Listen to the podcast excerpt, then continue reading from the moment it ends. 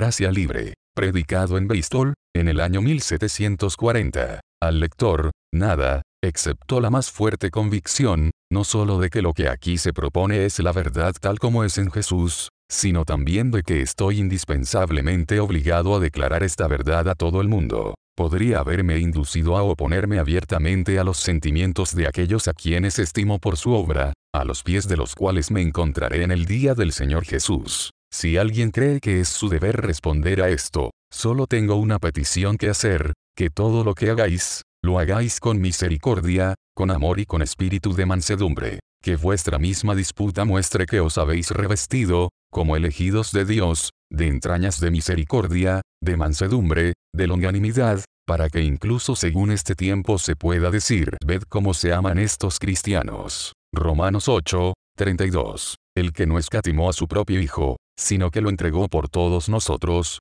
¿cómo no nos dará también con él todas las cosas? Cuán libremente ama Dios al mundo. Cuando todavía éramos pecadores, Cristo murió por los impíos. Mientras estábamos muertos en el pecado, Dios no perdonó a su propio Hijo, sino que lo entregó por todos nosotros, y que libremente con Él nos da todas las cosas. En verdad, la gracia libre es todo en todo. La gracia o el amor de Dios, de donde proviene nuestra salvación, es libre en todos, y libre para todos. Primero, es libre en todos a quienes se les da. No depende de ningún poder o mérito en el hombre, no en ningún grado, ni en todo, ni en parte. No depende en absoluto de las buenas obras o de la justicia del receptor, no depende de nada que haya hecho, ni de nada que él sea. No depende de sus esfuerzos. No depende de sus buenos temperamentos, ni de sus buenos deseos, ni de sus buenos propósitos e intenciones, porque todo esto fluye de la libre gracia de Dios,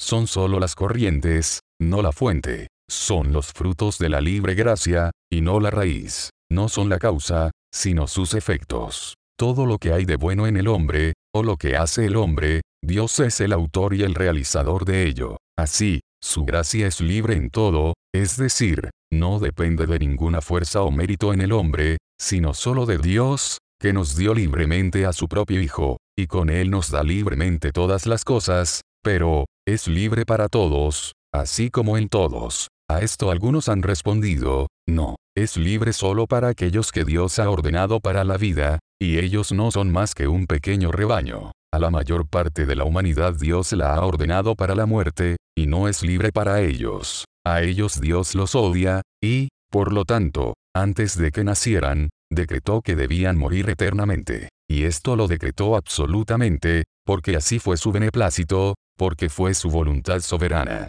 En consecuencia, nacen para esto, para ser destruidos en cuerpo y alma en el infierno, y crecen bajo la maldición irrevocable de Dios, sin ninguna posibilidad de redención, porque la gracia que Dios da, solo la da para esto, para aumentar, no para impedir, su condenación, este es el decreto de la predestinación. Pero me parece oír a alguien decir, esta no es la predestinación que yo sostengo, solo sostengo la lección de la gracia. Lo que creo no es más que esto, que Dios, antes de la fundación del mundo, eligió a un cierto número de hombres para ser justificados, santificados y glorificados. Ahora bien, todos estos se salvarán, y ninguno más, al resto de la humanidad Dios los abandona para ellos mismos, por lo tanto, siguen las imaginaciones de sus propios corazones, que solo son malas continuamente, y, empeorando cada vez más al final son justamente castigados con la destrucción eterna. ¿Es esta toda la predestinación que usted sostiene? Considera,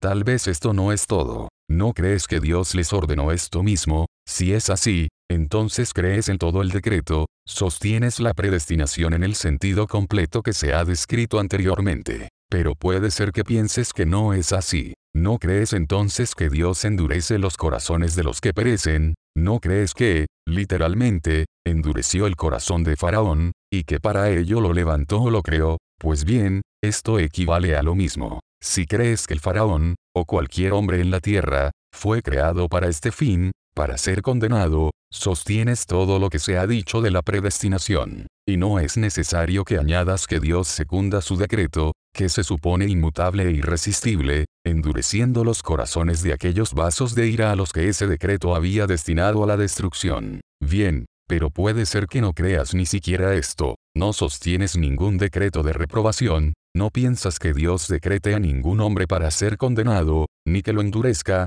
que lo prepare irresistiblemente, para la condenación. Solo dices que Dios decretó eternamente que, estando todos muertos en el pecado, diría a algunos de los huesos secos, vivan, y a otros no, que, en consecuencia, estos sean vivificados, y aquellos permanezcan en la muerte. Estos glorifiquen a Dios con su salvación, y aquellos con su destrucción. Comillas, no es esto lo que quieres decir con la elección de la gracia, si es así, me gustaría hacer una o dos preguntas, ¿se salvan los que no han sido elegidos de esta manera, o lo fueron desde la fundación del mundo? ¿Es posible que alguien se salve si no es elegido de esta manera? Si dices que no, estás donde estabas, no has avanzado ni un pelo, sigues creyendo que, como consecuencia de un decreto inmutable e irresistible de Dios, la mayor parte de la humanidad permanece en la muerte, sin ninguna posibilidad de redención, ya que nadie puede salvarlos sino Dios, y Él no los salvará.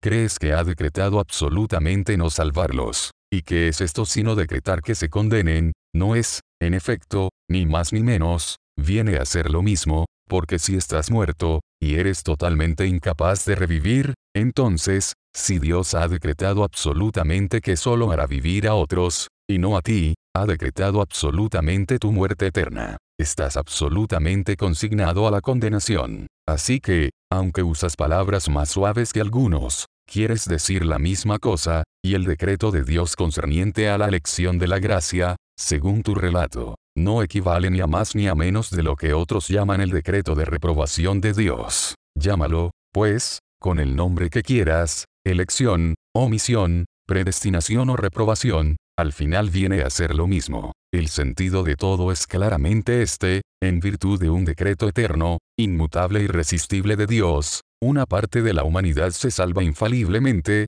y el resto se condena infaliblemente, siendo imposible que alguno de los primeros se condene, o que alguno de los segundos se salve diez. Pero si esto es así, entonces toda la predicación es vana, es inútil para los elegidos, pues ellos, con la predicación o sin ella, se salvarán infaliblemente. Por lo tanto, el fin de la predicación salvar almas es nulo con respecto a ellos, y es inútil para los que no son elegidos, pues no es posible que se salven, ellos, ya sea con la predicación o sin ella, se condenarán infaliblemente. Por lo tanto, el fin de la predicación es nulo con respecto a ellos también, de modo que en cualquier caso nuestra predicación es vana, como también es vana vuestra audiencia. Esto, pues, es una prueba evidente de que la doctrina de la predestinación no es una doctrina de Dios, porque anula la ordenanza de Dios, y Dios no está dividido contra sí mismo. La segunda es que tiende directamente a destruir la santidad, que es el fin de todas las ordenanzas de Dios. No digo que ninguno de los que la sostienen sea santo, porque Dios tiene una tierna misericordia con los que están inevitablemente enredados en errores de cualquier tipo, sino que la doctrina misma, según la cual todo hombre es elegido o no elegido desde la eternidad, y que el uno debe ser inevitablemente salvado y el otro inevitablemente condenado, tiene una tendencia manifiesta a destruir la santidad en general, pues quita por completo los primeros motivos para seguirla, tan frecuentemente propuestos en la escritura, la esperanza de la recompensa futura y el temor del castigo, la esperanza del cielo y el temor del infierno que estos vayan al castigo eterno, y aquellos a la vida eterna, no es motivo para que luche por la vida quien cree que su suerte ya está echada, no es razonable que lo haga, si piensa que está adjudicado inalterablemente a la vida o a la muerte. Dirás, pero él no sabe si es la vida o la muerte. Entonces, esto no ayuda a la cuestión,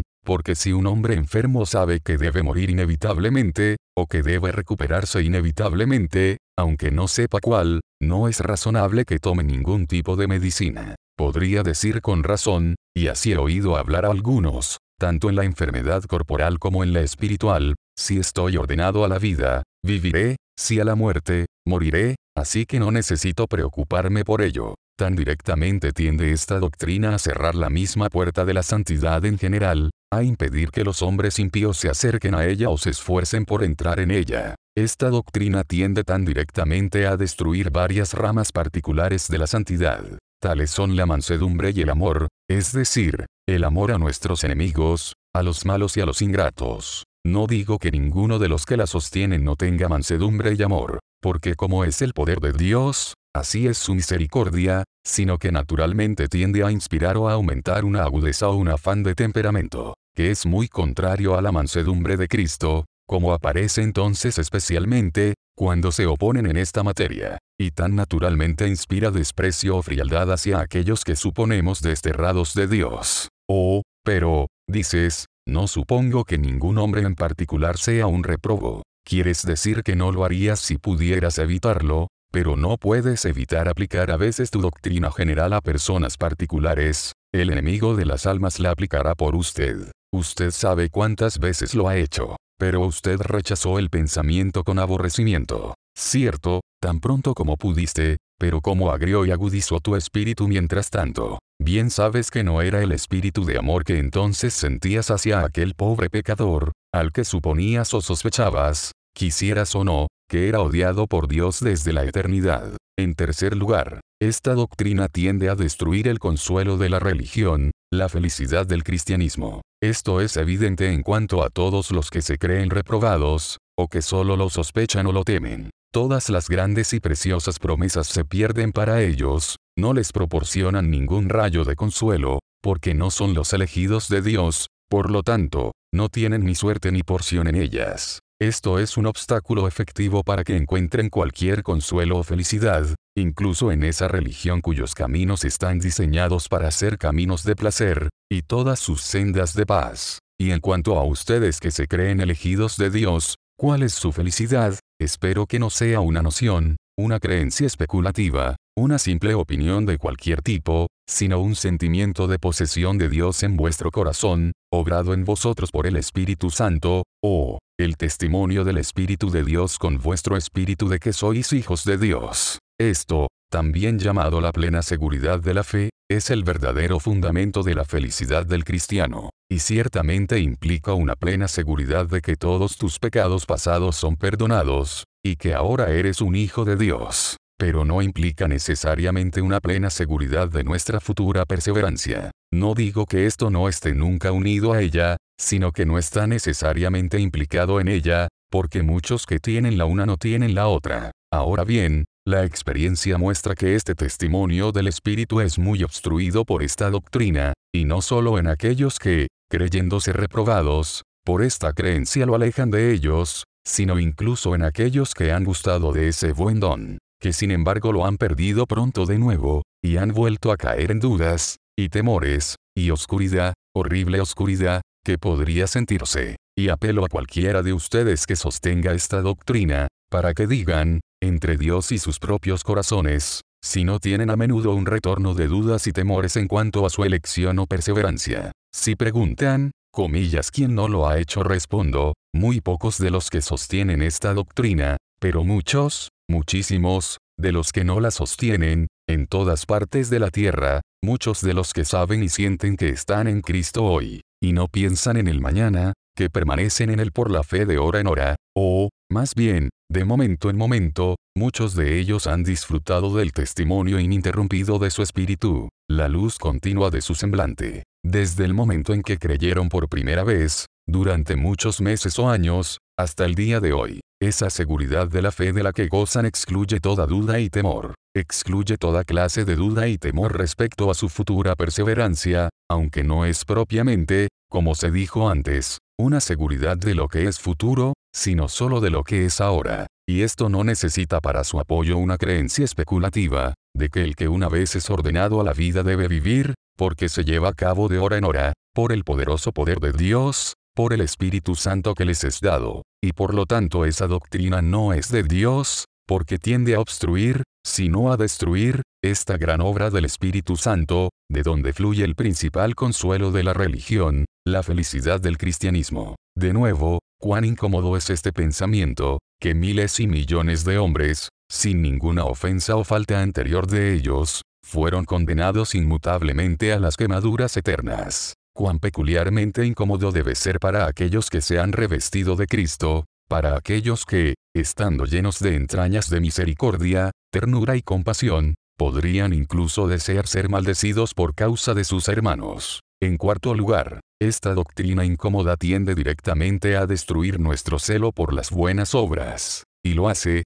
primero, porque tiende naturalmente, según lo observado antes, a destruir nuestro amor a la mayor parte de la humanidad, es decir, a los malos e ingratos. Porque todo lo que disminuye nuestro amor, debe disminuir nuestro deseo de hacerles el bien. Esto hace, en segundo lugar, ya que corta uno de los motivos más fuertes para todos los actos de misericordia físicos, tales como alimentar al hambriento, vestir al desnudo, y similares, es decir, la esperanza de salvar sus almas de la muerte. ¿Por qué? ¿De qué sirve aliviar sus necesidades temporales, cuando acaban de caer en el fuego eterno? Bueno, pero corre y sácalos como tizones del fuego. No, esto lo supones imposible. Están destinados a ello, dices, desde la eternidad, antes de que hayan hecho el bien o el mal. Crees que es la voluntad de Dios que mueran. Y comillas quien se ha resistido a su voluntad pero usted dice que no sabe si estos son elegidos o no. Entonces, ¿qué? Si sabes que son lo uno o lo otro, que son elegidos o no elegidos, todo tu trabajo es nulo y vano. En cualquiera de los dos casos, tu consejo, tu reprimenda o tu exhortación son tan inútiles como nuestra predicación. Es inútil para los que son elegidos, pues se salvarán infaliblemente sin ella. Es inútil para los que no son elegidos, porque con o sin ella se condenarán infaliblemente, por lo tanto, no puedes, en consonancia con tus principios, preocuparte por su salvación. En consecuencia, esos principios tienden directamente a destruir tu celo por las buenas obras, por todas las buenas obras, pero particularmente por la mayor de todas, la salvación de las almas de la muerte. Pero, en quinto lugar, esta doctrina no solo tiende a destruir la santidad, la felicidad y las buenas obras cristianas, sino que también tiene una tendencia directa y manifiesta a derribar toda la revelación cristiana. El punto que los más sabios de los incrédulos modernos se esfuerzan por demostrar es que la revelación cristiana no es necesaria. Saben muy bien que si demuestran esto, la conclusión sería demasiado clara para ser negada, si no es necesaria, no es verdadera. Ahora bien, este punto fundamental lo abandonas. Porque suponiendo ese decreto eterno e inmutable, una parte de la humanidad debe salvarse, aunque la revelación cristiana no existiera, y la otra parte de la humanidad debe condenarse, a pesar de esa revelación. ¿Y qué desearía más un infiel? Se le permite todo lo que pide. Al hacer que el Evangelio sea innecesario para toda clase de hombres, renuncias a toda la causa cristiana. Comillas no lo cuentes en Gat. No lo publiques en las calles de Ascalón, para que no se alegren las hijas de los incircuncisos, para que no triunfen los hijos de la incredulidad. Y así como esta doctrina tiende manifiesta y directamente a derribar toda la revelación cristiana, también hace lo mismo, por simple consecuencia, al hacer que esa revelación se contradiga a sí misma porque se basa en una interpretación de algunos textos, más o menos, no importa, que contradice rotundamente todos los demás textos y, de hecho, todo el alcance y el tenor de la escritura. Por ejemplo, los defensores de esta doctrina interpretan el texto de la escritura, yo he amado a Jacob, pero he aborrecido a Esaú, como si Dios odiara literalmente a Esaú y a todos los reprobados desde la eternidad. Ahora bien, ¿qué puede ser una contradicción más rotunda que esta? No solo con todo el alcance y el tenor de la escritura, sino también con todos aquellos textos particulares que declaran expresamente que Dios es amor, de nuevo, infieren del texto, tendré misericordia del que tenga misericordia, Rom 9 y 15, que Dios es amor solo para algunos hombres, es decir, los elegidos, y que tiene misericordia solo para ellos lo cual es totalmente contrario a todo el tenor de la escritura, como lo es la declaración expresa en particular, el Señor es amoroso con todo hombre, y su misericordia está sobre todas sus obras. Salmo 145, 9. De nuevo, infieren de este y otros textos similares, no es del que quiere, ni del que corre, sino de Dios que tiene misericordia, que Él solo tiene misericordia con aquellos a quienes tiene estima desde toda la eternidad. No. Pero quien rechaza ahora a Dios, ahora contradices todos los oráculos de Dios, que declaran en todo momento que Dios no hace acepción de personas, Hechos 10, 34, no hay acepción de personas con él, Romanos 2, 11. De nuevo, de ese texto, no habiendo nacido aún los hijos, ni habiendo hecho nada bueno o malo, para que el propósito de Dios según la elección permanezca, no por las obras, sino por el que llama, se le dijo a ella, a Rebeca, el mayor servirá al menor, usted infiere que nuestro ser predestinado, o elegido, no depende en modo alguno de la presencia de Dios. Todas las escrituras son totalmente contrarias a esto, y aquellas en particular, elegidos según la presencia de Dios, 1 Pedro 1, 2, a los que conoció de antemano, también los predestinó, Romanos 8, 29, y el mismo Señor sobre todo es rico en misericordia para con todos los que le invocan, Romanos 10, 12. Pero tú dices, no, solo lo es con aquellos por los que Cristo murió, y esos no son todos, sino solo unos pocos, a los que Dios eligió del mundo, porque no murió por todos, sino solo por los que fueron elegidos en él antes de la fundación del mundo. Efesios 1, 4. Todo el tenor del Nuevo Testamento es totalmente contrario a tu interpretación de estas escrituras, como lo son en particular los textos, no destruyas con tu carne aquel por quien Cristo murió, Romanos 14, 15. Una prueba clara de que Cristo murió, no solo por los que se salvan, sino también por los que perecen. Él es el Salvador del mundo, Juan 4, 42. Él es el Cordero de Dios que quita los pecados del mundo, Juan 1, 29. Él es la propiciación,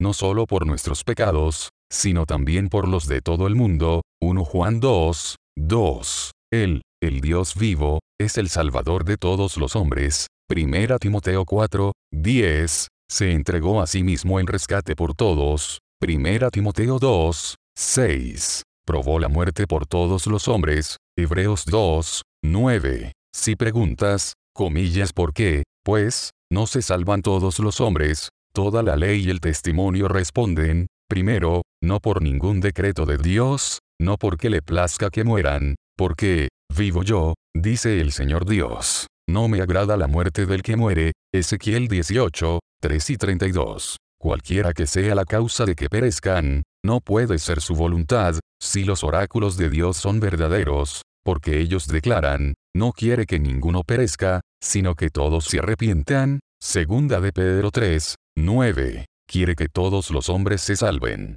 Y ellos, en segundo lugar, declaran cuál es la causa por la que todos los hombres no se salvan, a saber, que no quieren salvarse, así nuestro Señor expresamente, no quieren venir a mí para tener vida. Juan 5, 40. El poder del Señor está presente para sanar a ellos, pero no serán sanados. Rechazan el consejo, el consejo misericordioso, de Dios contra ellos mismos, como lo hicieron sus antepasados de dura cerviz. Y, por lo tanto, no tienen excusa, porque Dios quiere salvarlos. Pero ellos no se salvarán, esta es la condena, comillas cuántas veces quise juntaros, y no quisisteis. Mateo 23, 37. De este modo, esta doctrina tiende a derribar toda la revelación cristiana, haciéndola contradecirse a sí misma, dando una interpretación de algunos textos que contradice rotundamente todos los demás textos y de hecho todo el alcance y el tenor de la escritura, una prueba abundante de que no es de Dios.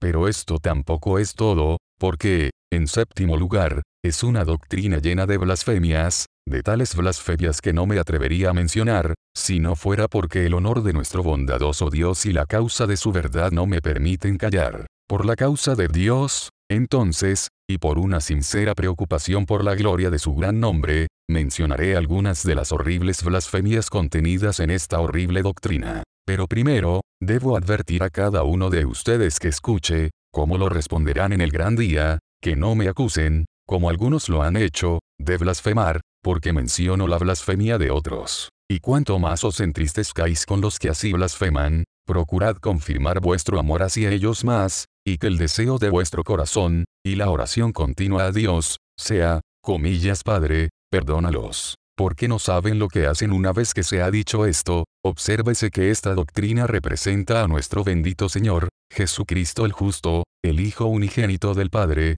lleno de gracia y de verdad, como un hipócrita, un engañador del pueblo, un hombre vacío de la sinceridad común, porque no se puede negar que en todas partes habla como si quisiera que todos los hombres se salvaran. Por lo tanto, decir que no estaba dispuesto a que todos los hombres se salvaran, es representarlo como un simple hipócrita y disimulador. No se puede negar que las palabras de gracia que salieron de su boca están llenas de invitaciones a todos los pecadores. Decir, entonces, que no tuvo la intención de salvar a todos los pecadores, es representarlo como un burdo engañador del pueblo. No puedes negar que dice, venid a mí todos los que estáis cansados y cargados. Si entonces dices, que llama a los que no pueden venir, a los que sabe que no pueden venir, a los que puede hacer que puedan venir, pero no lo harán, ¿cómo es posible describir una mayor insinceridad? Lo representas como si se burlara de sus criaturas indefensas, ofreciendo lo que nunca tiene intención de dar. Lo describes como diciendo una cosa,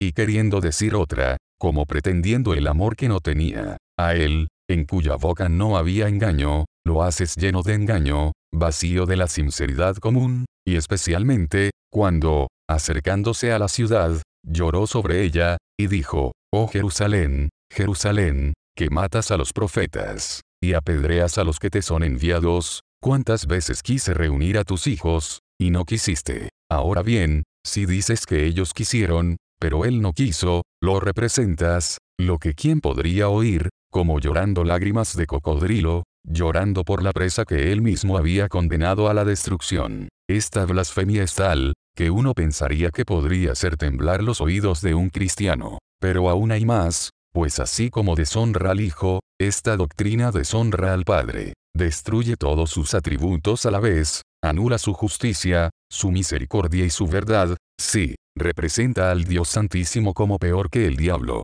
como más falso, más cruel y más injusto. Más falso, porque el diablo, mentiroso como es, nunca ha dicho, quiere que todos los hombres se salven. Más injusto, porque el diablo no puede, si quisiera, ser culpable de una injusticia como la que atribuyes a Dios, cuando dices que Dios condenó a millones de almas al fuego eterno, preparado para el diablo y sus ángeles, por continuar en el pecado, que, por falta de esa gracia que no les dará, no pueden evitar, y más cruel, porque ese espíritu infeliz busca el descanso y no lo encuentra, de modo que su propia inquieta miseria es una especie de tentación para tentar a otros. Pero Dios descansa en su alto y santo lugar, de modo que suponer que, por su propia voluntad y placer, feliz como es, condena a sus criaturas, quieran o no, a una miseria sin fin es imputarle una crueldad tal que no podemos imputar ni siquiera al gran enemigo de Dios y del hombre. Es representar al Dios Altísimo, el que tenga oídos para oír que oiga, como más cruel, falso e injusto que el diablo. Esta es la blasfemia claramente contenida en el horrible decreto de la predestinación. Y aquí fijo mi pie. En esto me uno a todos los que lo afirman. Usted representa a Dios como peor que el diablo, más falso, más cruel, más injusto. Pero dices que lo probarás con las escrituras. Aguanta. ¿Qué probarás con las escrituras? Que Dios es peor que el diablo. No puede ser. Sea lo que sea lo que pruebe la escritura, nunca podrá probar esto, sea cual sea su verdadero significado, este no puede ser su verdadero significado. Preguntas, ¿cuál es su verdadero significado entonces si te digo, no lo sé, no has ganado nada, porque hay muchas escrituras cuyo verdadero sentido ni tú ni yo conoceremos hasta que la muerte sea absorbida por la victoria. Pero esto lo sé, mejor sería decir que no tiene ningún sentido, que decir que tiene un sentido como este. No puede significar, sea lo que sea, que el Dios de la verdad es un mentiroso. Que signifique lo que quiera, no puede significar que el juez de todo el mundo es injusto. Ninguna escritura puede significar que Dios no sea amor o que su misericordia no esté por encima de todas sus obras, es decir, sea lo que sea que pruebe además, ninguna escritura puede probar la predestinación 27. Esta es la blasfemia por la que, aunque amo a las personas que la afirman, aborrezco la doctrina de la predestinación, una doctrina, sobre cuya suposición, si uno pudiera suponerla por un momento, llama la elección, reprobación, o lo que quieras porque todo viene a ser lo mismo, uno podría decir a nuestro adversario, el diablo, tú, tonto, ¿por qué sigues rugiendo? Tu acecho de las almas es tan inútil como nuestra predicación. ¿No oyes que Dios te ha quitado tu obra de las manos, y que la hace mucho más eficazmente? Tú, con todos tus principados y potestades,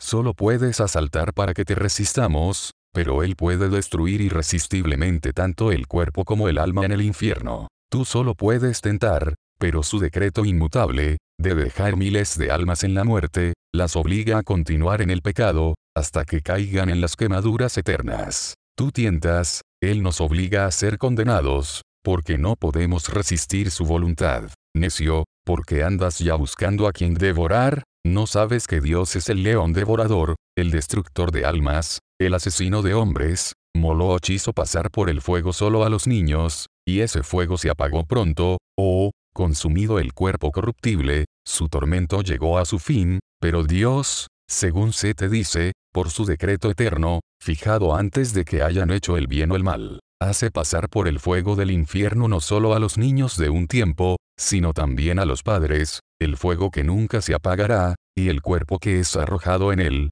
siendo ahora incorruptible e inmortal, será siempre consumido y nunca se consumirá, pero el humo de su tormento, porque es la buena voluntad de Dios, asciende por los siglos de los siglos. Comillas oh, ¿cómo se alegraría el enemigo de Dios y de los hombres al oír que estas cosas son así? ¿Cómo gritaría y no perdonaría? ¿Cómo alzaría su voz y diría, comillas a tus tiendas, oh Israel, huye de la faz de este Dios, o perecerás por completo? Pero, ¿a dónde huiréis? Al cielo, allí está Él, al infierno, también está allí. No podéis huir de un tirano omnipresente y todopoderoso. Y ya sea que huyáis o os quedéis, llamo al cielo, su trono, y a la tierra, su estrado, para que dé el testimonio contra vosotros, pereceréis, moriréis eternamente. Cantad, oh infierno, y alegraos, los que estáis bajo la tierra, porque Dios, el Dios poderoso, ha hablado, y ha consagrado a la muerte miles de almas,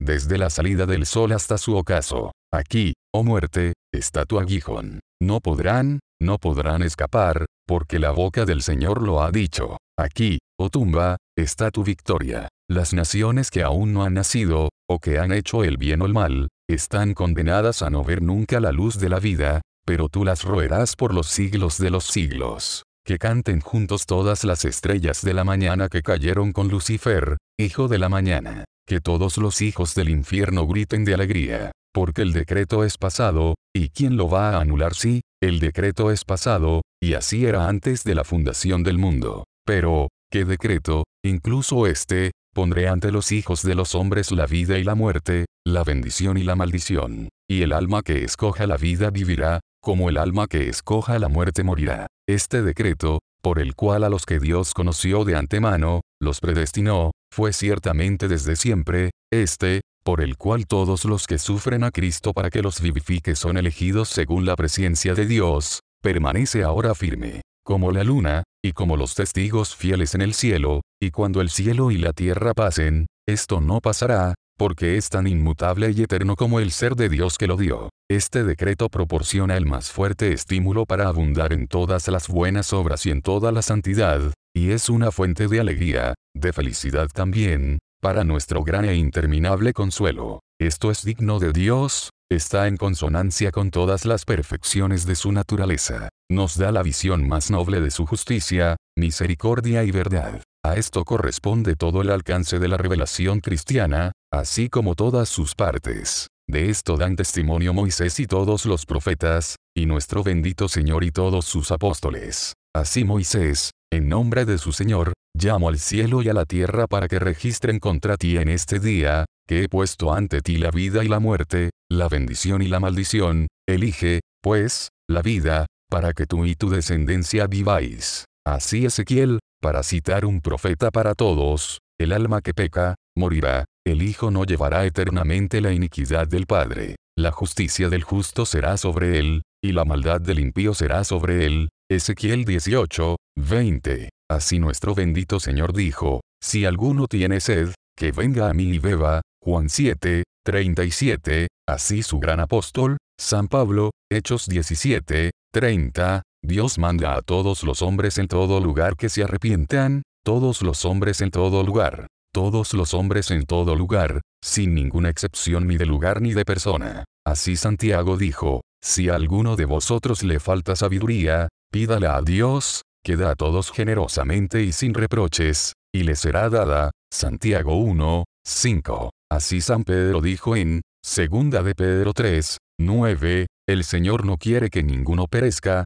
sino que todos se arrepientan. Y así también San Juan dijo, si alguno peca, tenemos un abogado ante el Padre, y Él es la propiciación por nuestros pecados, y no solo por los nuestros, sino por los de todo el mundo. Primera de Juan 2, 1 y 2. Oh, escuchad esto, los que se olvidan de Dios, no pueden cargar vuestra muerte sobre Él. Comillas acaso me agrada que el impío muera dice el Señor Dios, Ezequiel 18, 23. Arrepiéntanse y vuélvanse de todas sus transgresiones, así la iniquidad no será su ruina. Desechad todas vuestras transgresiones con las que habéis delinquido, pues porque vais a morir, oh casa de Israel, porque no me agrada la muerte del que muere, dice el Señor Dios. Por tanto, convertíos y vivid. Vivo yo, dice el Señor Dios, que no me agrada la muerte del impío convertíos, volved de vuestros malos caminos, porque porque vais a morir, oh casa de Israel. Ezequiel 33, 11.